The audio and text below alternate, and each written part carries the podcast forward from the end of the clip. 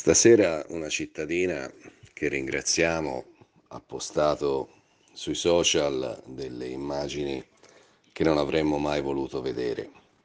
Quelle di quattro cagnolini morti sono stati presi e buttati come se fossero spazzatura all'altezza del cartello che indica il, la direzione per il bed and breakfast Il Poderino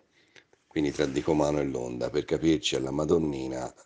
il punto di strada uh, che conduce verso Montedomini. Che cosa si può dire? Si può dire che la cattiveria umana non ha limiti, si può dire che decisamente occorre fare molto di più per la tutela degli animali da compagnia, anche da parte delle amministrazioni comunali, si devono fare adeguate campagne di sensibilizzazione, ma occorre anche veramente inasprire le pene nei confronti di coloro che si rendono responsabili dei fenomeni di abbandono e di crudeltà e uccisione di animali, perché veramente